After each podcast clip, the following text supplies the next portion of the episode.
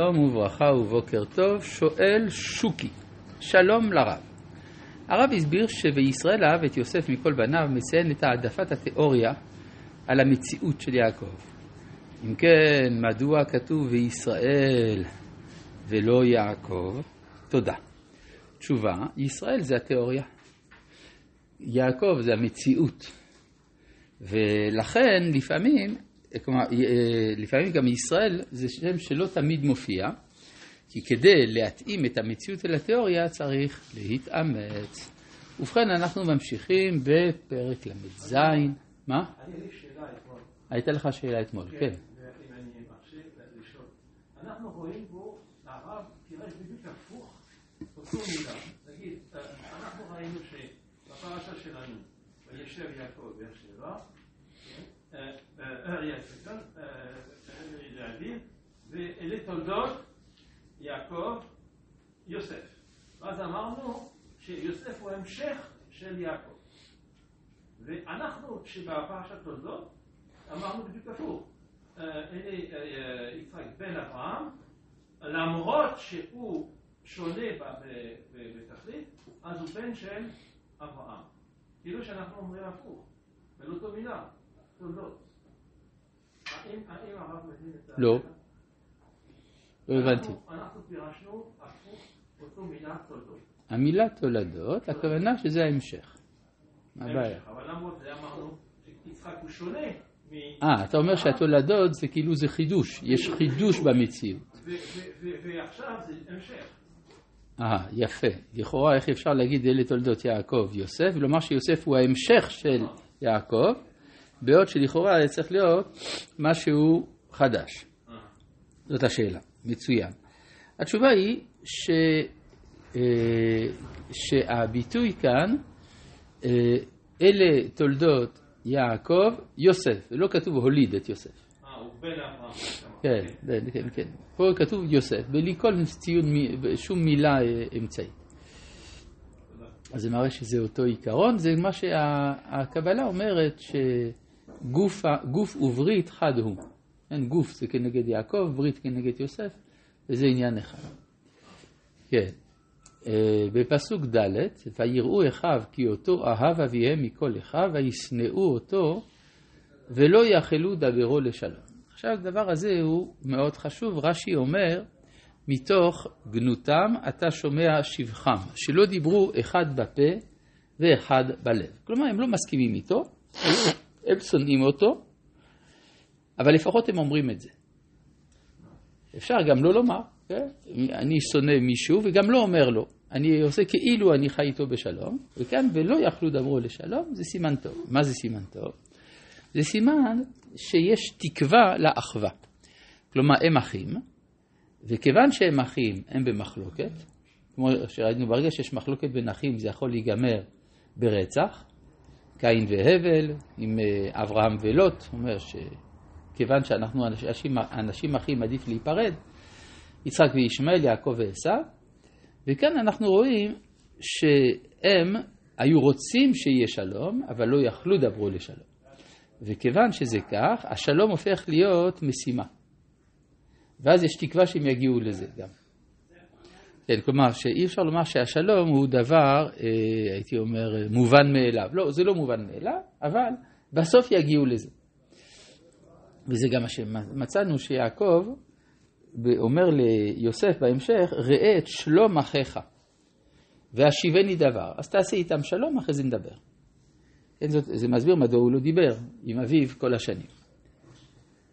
ויחלום, יוסף חלום. אז אדם שיש לו חלומות, קודם כל זה אומר שהוא עברי. כן, ראינו שגם יעקב חולם חלום, ובכלל המשפחה של אה, אברהם, משפחה של חולמים, ויוסף הוא נאמן לרעיון. מה זה לחלום? זה לצפות לעולם אחר. כן, הגמרא אומרת שמי שעוברים עליו שבעה ימים ולא חולם, סימן שהוא רשע. למה? במה הוא רשע?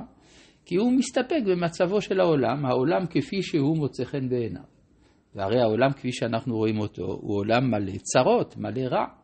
ולכן מי שלא חולם, יש פה איזה בעיה. יוסף חולם. אם הוא חולם, זה סימן שהוא רוצה עולם מסוג אחר לגמרי, ויגד לאחיו ויוסיפו עוד שנוא אותו. ויאמר עליהם שמעונה החלום הזה אשר חלמתי. מה אכפת לו? למה הוא מספר את החלומות שלו? כי החלומות שלו נוגעים לייעוד של המשפחה. אם זה סתם חלומות, אני יודע, על משהו אישי שנוגע רק לו, הוא לא היה מספר. אבל כאן זה נוגע לאחים, לכן צריך לספר. והנה אנחנו, מה? האם הם שונאים אותו כי הם לא חולמים והוא חולם? לא, לא, לא, הם שונאים אותו בגלל כתונת הפסים.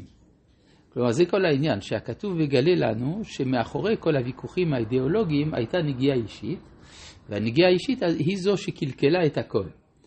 אבל, ולכן צריך גם לדעת לעלות עליה. כן? כלומר, לפעמים אדם אומר, אני פועל לשם שמיים. זה בסדר, אבל לפני הלשם שמיים, מה הייתה הסיבה הפנימית? כן.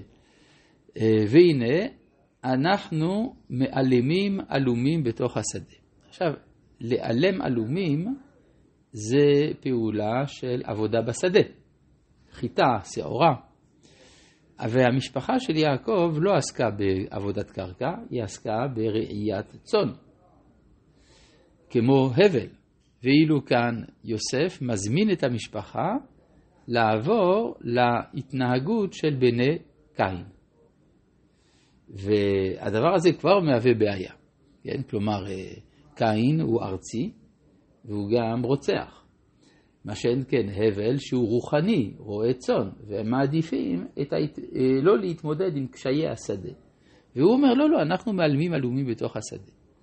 עכשיו, אם יש מספיק פרנסה למשפחה מהצאן, אז בשביל מה צריך גם חיטה? כנראה שהחיטה הזאת לא נועדת למשפחה, אלא היא נועדת לעולם כולו.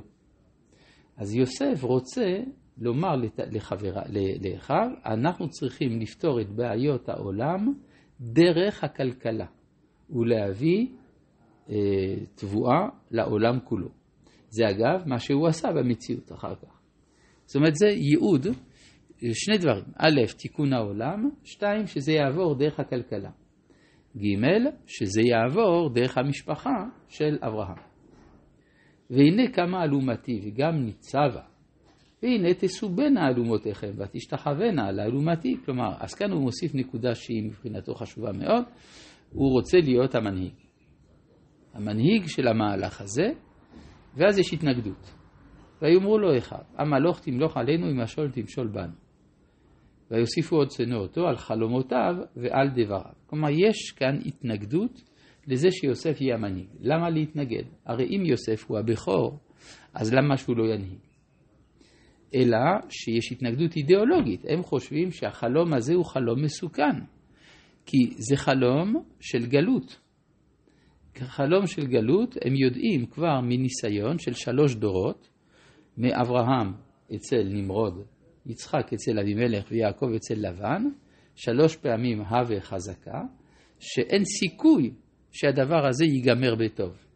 רק יוסף, שהוא צעיר והוא זוכר את הגלות בתור נוף ילדות, הוא יכול לחלום חלומות של רומנטיקה קוסמופוליטית. ולכן הם אומרים שהדבר הזה מסוכן. ולכן יש יכולה אמת בטיעון שלהם, אלא שהבעיה הייתה שהם התעלמו מן השנאה שהתחילה מכתונת הפסים. ויחלום עוד חלום אחר, ויספר אותו לאחיו, ויאמר הנה חלמתי חלום עוד, והנה השמש והירח. האם אפשר לראות שמש וירח ביחד? התשובה היא כן. כן. יש מצב במהלך היום שאפשר לראות את הירח, השמש והירח.